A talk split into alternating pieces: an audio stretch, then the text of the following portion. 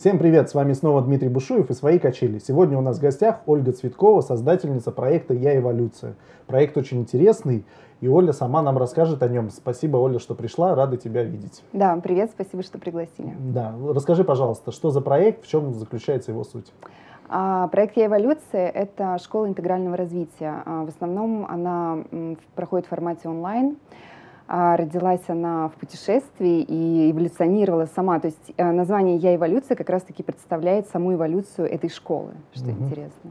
То есть э, сейчас я немножко расскажу вам. Оля на секундочку совершила кругосветное путешествие в одиночестве.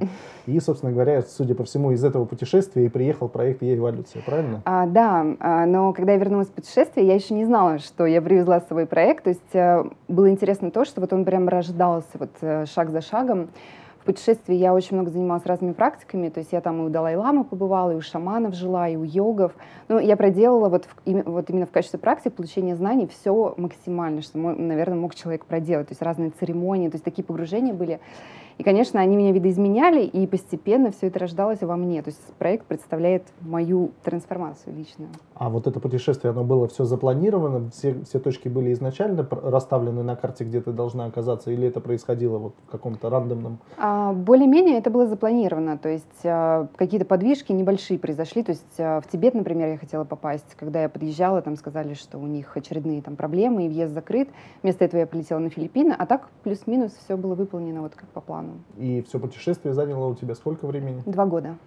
И в моем понимании к такому вот поступку могут какие-то катаклизмы в личной жизни или где-то вот в жизни, в принципе, сподвигнуть как у тебя случилось, что ты вот взяла и одна решилась поехать в кругосветное путешествие? И как долго ты к этому готовилась?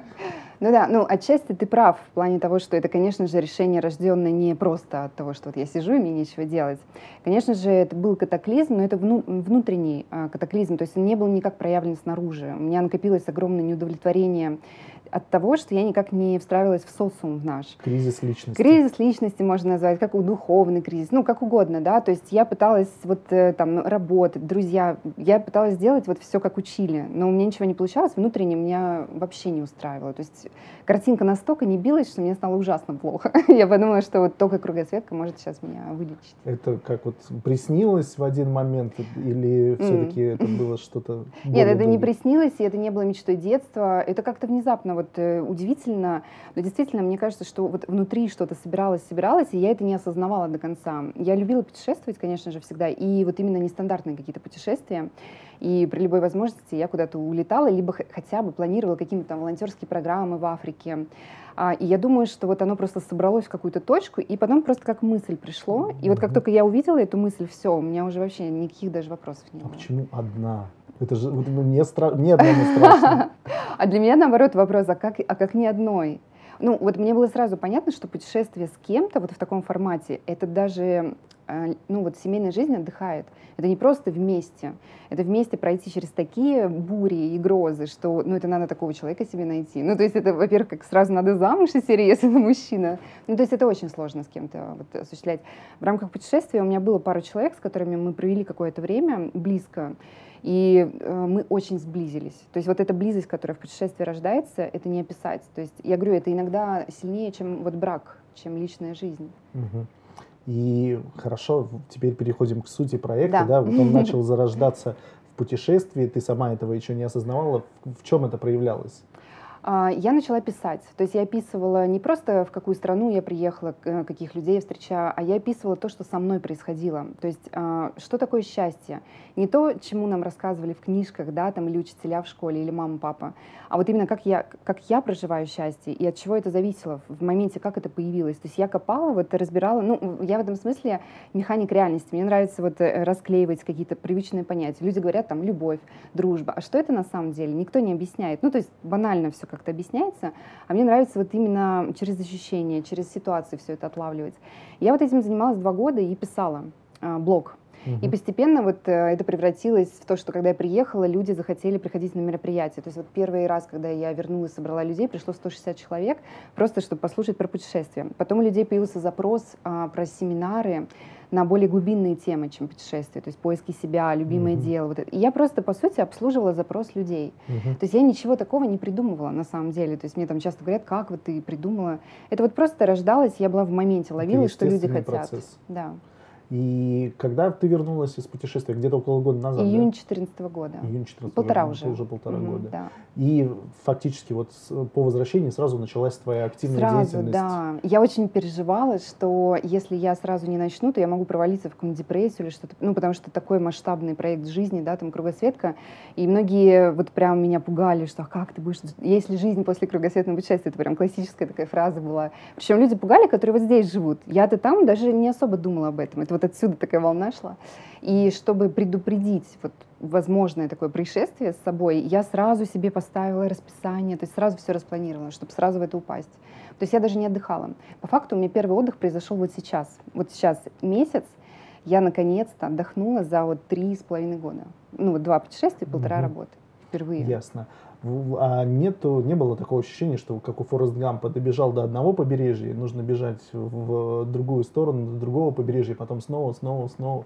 Вот не было mm-hmm. желания продолжить это делать, и там, может быть, какие-то новые маршруты и делать уже там через Северный полюс, через Антарктиду? Нет, это желание, оно есть все время во мне. А, другой вопрос, что есть более важные теперь вещи, чем просто география. Ну и как у меня был поиск себя, но я по факту себя нашла. То есть я нашла свое место вот сейчас там среди людей. А, мне очень хорошо от этого, и у меня нет уже такой потребности в поиске. Теперь путешествие для меня о другом чем-то. Ну, то есть, а, например, вот вдохновение. Тексты писать мне, конечно, проще, когда я уезжаю. Угу. Придумывать название для проекта. То есть я только в самолет сажусь, и у меня сразу вот расширяется сознание, у меня все сразу происходит. И в этом смысле вот этим я пользуюсь. А так, чтобы вот глобально что-то опять такое сделать, не знаю, ну, нет такой потребности уже. Ясно. А как ты думаешь, этого вот запала, который у тебя после путешествия существует сейчас, его надолго еще хватит? Ну, Долго да, это хороший вопрос, очень хороший вопрос, потому что этим летом я, на самом деле, убежала, можно сказать, за новой порцией. То есть вот я работала в Москве с сентября а, по апрель, угу. и в апреле я улетела в Таиланд. Думала на недельку, а по факту на три месяца я задержалась. То есть там был и Таиланд месяц, и два месяца Бали. Угу. Угу. Ну, то есть э, была жажда энергии, запаса. И теперь твой отдых, он проходит, э, мне кажется, ну, от, отпуск а Египет на пляже, all inclusive, это не про тебя. Вот так как, никогда не как, было. Да? Как проходит твой отпуск? Что ты делаешь э, в своем отпуске? Он, во-первых, рабочий. Вот э, в этом году, когда я полетела на Бали, ну, из Таиланда на Бали, я придумала формат марафонов ежедневных. То есть у меня сейчас э, на проекте проходят двух-трехнедельные онлайн-марафоны. Каждое утро люди получают видеозадание, то есть я просыпаюсь, записываем видеообращение с заданием, то есть PDF-файл и YouTube обращением приходит, вечером они пишут отчеты, и, в общем, вот будучи на Бали, первый марафон проходил, я работала 10 часов в день, каждый угу. день без выходных. То есть, ну, какой там отдых? то есть я даже море не видела. Но другой вопрос, что мне уже там нечего смотреть, все посмотрела, просто обстановка тишины, природы, она меня заряжает. А так я обычно приезжаю, я нахожу какой-нибудь дом, именно вот который мне там душевно подойдет, чтобы там было тихо, изолировано. А, я, несмотря на публичность виртуальную, я достаточно интровертна очень сейчас в жизни. Вот. И мне главное, чтобы было тихо, уютно, замкнуто, и я там могу творить. Я могу работать очень много часов вот в так, таких условиях. Здорово. А когда ты поняла, что вот этот проект это некая вот коммерческая история уже, угу. да, в любом случае, ну понятно, что это призвание там угу. э, и дело тебе, которое по душе, но в любом случае, да, нам нужно на какие-то средства существовать. Да, это превратилось в какую-то э, коммерческую, положительную, безусловно, да. коммерческую историю. Э, когда ты смогла осознать, что ты делаешь уже продукт, что вот твой образ жизни, твоя философия это некий продукт, которым ты можешь делиться с другими людьми. Это пришло сразу, когда угу. ты вернулась, или со временем сформировалось? Ты понимание? знаешь, это сформировалось еще до возвращения. А, на самом деле, проведя достаточно долгое время среди путешественников, многие из которых отрицают деньги, материальный мир, я, я окунулась в это, я пожила в ашрамах, я пожила какое-то время там без денег, без еды, то есть я все попробовала. Но я поняла, что это не моя история. Не в том плане, что я материальная, а в том плане, что я вижу эволюцию как гармонию материального и духовного. Угу. То есть ты можешь достаточно далеко идти в духовном, но там все равно наступит некая стена, когда ты не можешь пройти дальше. Тебе нужно развить либо тело, либо ну, деньги начать зарабатывать, сознание. А, и это все время ступенчатый шаг вперед. Угу. А, одно без другого не может проходить. Да, да. И это вот прям невозможно. Ты прям утыкаешься в, какой-то, в какую-то стену и идти дальше не можешь. И я видела это очень много раз. И потом, а, когда вот я возвращалась домой, я сразу поняла, что вопрос денег будет для меня не менее важен, чем вопрос наполнения, концепции, работы с людьми, там, смыслов. Поэтому я сразу ехала, я уже знала, что сколько будет стоить. Ну, по ценности я судила, то есть вот какую ценность я даю людям, готова отдавать.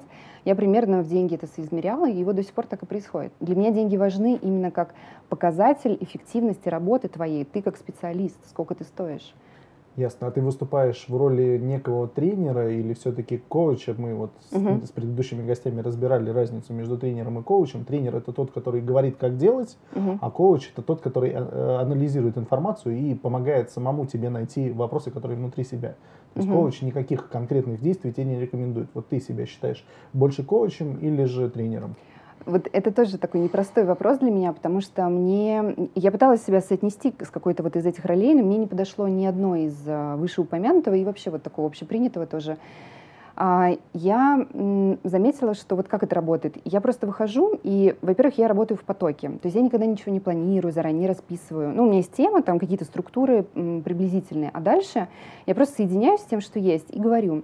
Иногда я могу перейти вообще на другую тему, потому что у людей есть запрос, у, на, какой на какую-то тему другую, и я могу это считать. Ну, это просто информационное поле, оно так работает, то есть тут никакой магии. вот, и в этом смысле, то есть я вещаю, я просто делюсь тем, что я прожила. И мне кажется, что э, люди, они сонастраиваясь, у них какие-то слепые пятна в себе, они вдруг э, как светом освещаются, условно говоря. То есть они, каждый ведь свое услышит. И здесь нет такого, что я учу. Мне вообще вот не нравится эта парадигма, что, потому что, ну, я ребенок сама, как бы, я, ну, да, я молодая, там, не сказать, что я прям все повидала. А, то есть это скорее такая дележка в таком состоянии, то есть я очень много работаю над своим состоянием, а, в котором люди могут сонастроясь взять то, что им нужно. Как-то так. А и как это называется, я не знаю.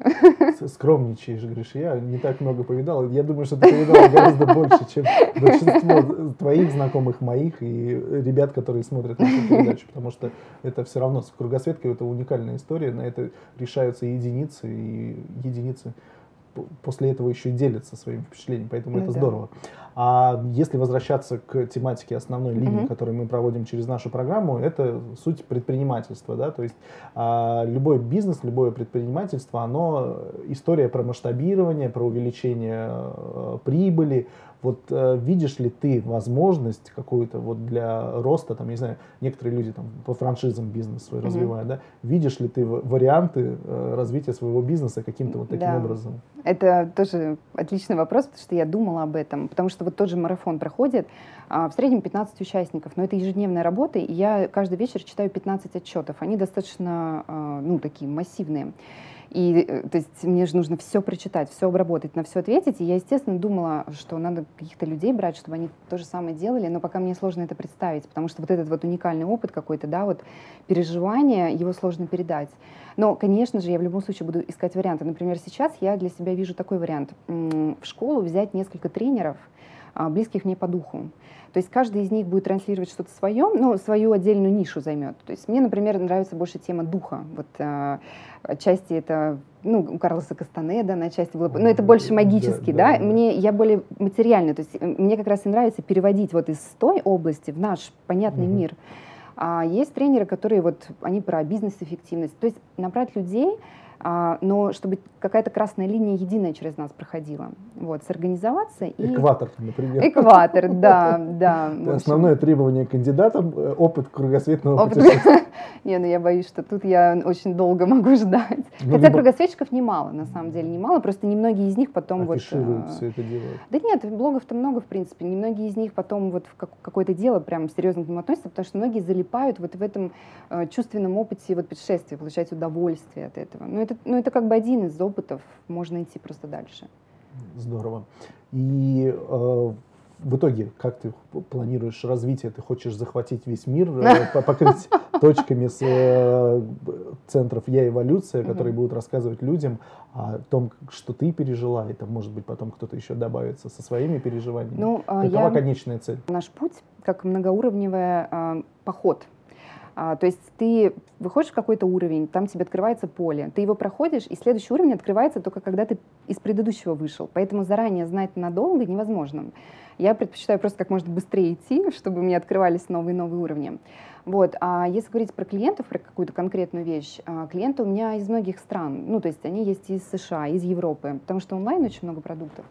Но а, это в основном русскоговорящие на Да, это русскоговорящие на сегодняшний день, да, потому что мне бы, конечно, хотелось а, англоговорящую аудиторию. У меня очень хороший английский язык, еще испанский. Ну, испанцев я бы не трогала, как бы вот англоговорящие меня интересуют, особенно там Штаты. А, я работаю физически в Москве и в Питере, вот, и уже хотелось бы, ну, вот у меня есть одна мечта вот в Сан-Франциско побывать, пожить, именно поработать. Вот она такая прям мечта.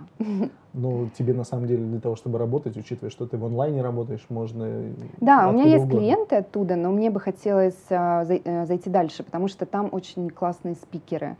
Они умеют отлично работать с публикой, они вот про вдохновение. Ну, то есть там есть очень много всего, что в чем мне бы хотелось просто повариться хотя бы рядом.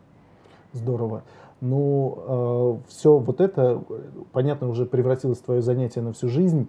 И насколько далеко ты можешь во всем этом зайти? Вот как ты думаешь, э, понятно, что ты угу. хочешь как можно больше ступеней преодолеть, но в итоге вот, вот к чему философия какая, угу. к, к чему это должно привести людей, которые приходят к тебе, э, и до, как, до какого уровня ты хочешь успеть добежать сама угу. за свою жизнь?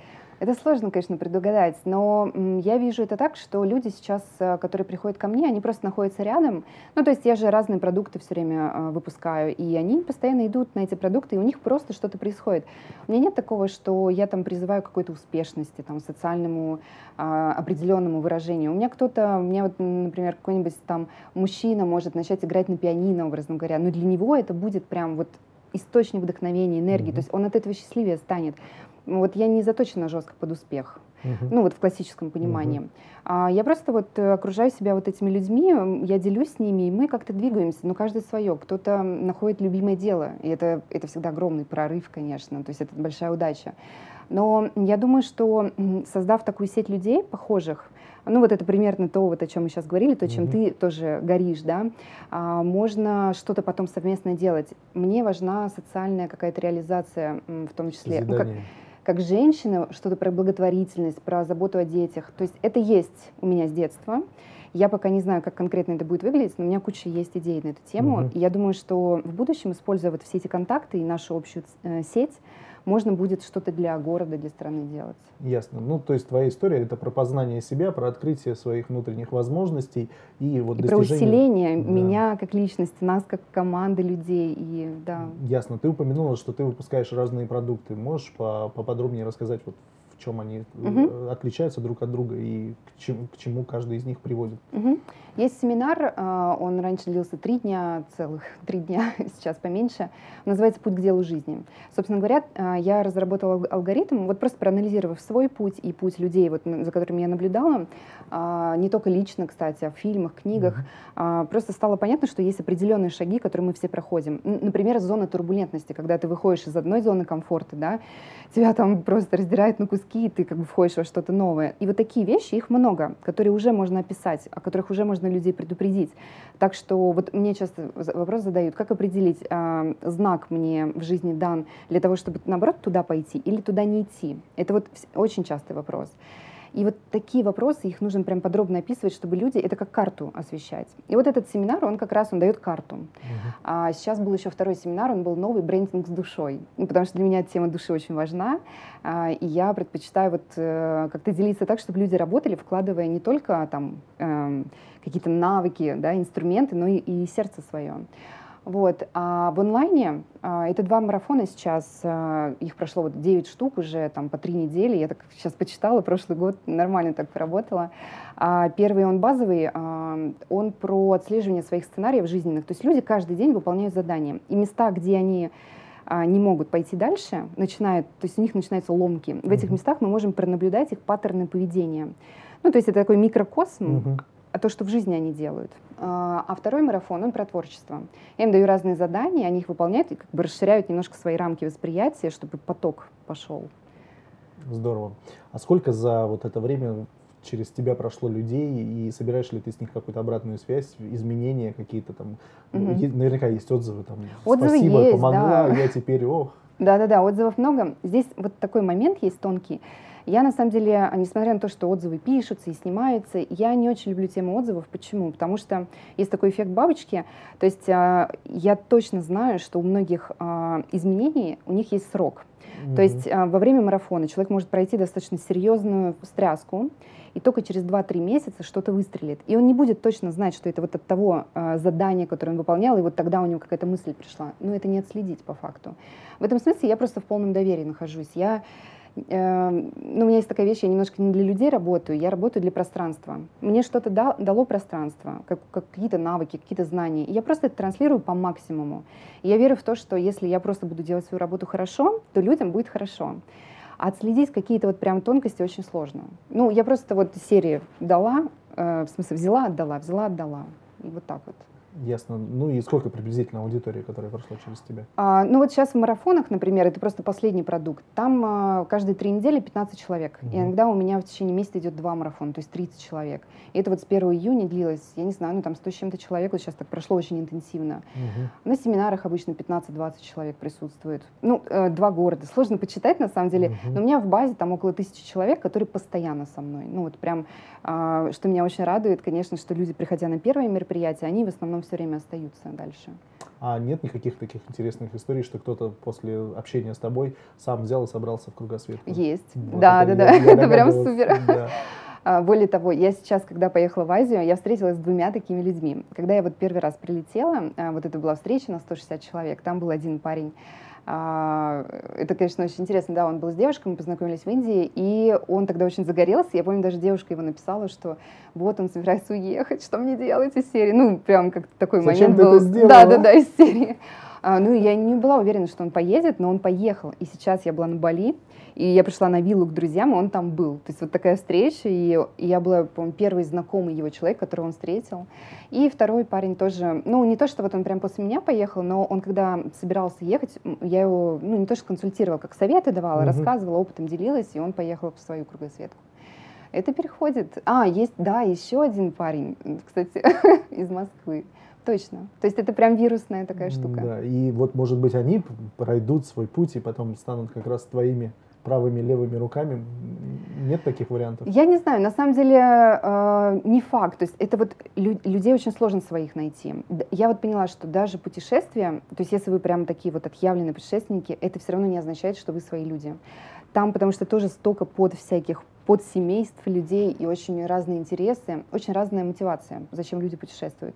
Это кажется, что, ой, если самостоятельно путешествовать, значит, они все одинаковые. Ничего подобного, настолько разные. То есть вот кто-то реально... У каждого свои ценности. Да, просто. ценности, цели какие-то, планка, за которую он может дойти. У кого-то просто планка там небольшая, например. Ему, в принципе, вот он там что-то посмотрел, все, ему больше ничего не надо. А у кого-то там такие проекты, что... Ну, то есть это очень по-разному. И своих людей очень сложно найти. Ясно. Расскажи, пожалуйста, самое вот крутое впечатление, которое ты привезла из кругосветного путешествия. Вот что тебя прям зацепило ну, да. и держит до сих пор? Я быть? вот часто рассказываю, на самом деле, про это, потому что было две, две таких, э, два опыта в рамках кругосветки. Это первый, это поход в Гималайи. Угу. Я поднималась на пять с половиной километров. Ну, надеюсь, с проводником. Одна. Да, да, да. Ну, как, как было дело? А опыт до этого был? Нет, это был первый подъем в горы. Да, да, да. Это было смешно очень. Я приехала там в Покров. Ничего смешного не вижу, если честно.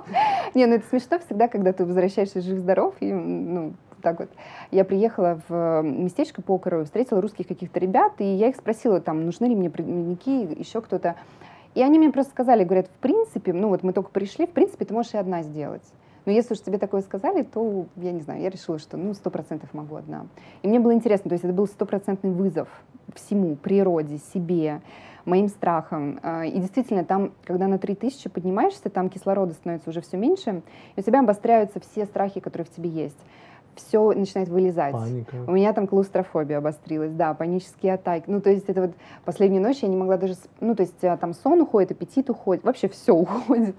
И я помню, последнюю ночь я лежала в спальнике, и вот прям начало меня душить. То есть я побежала на улицу, хотя мне оставалась одна ночь за 10 дней. Вот все уже, два часа, и я на вершине.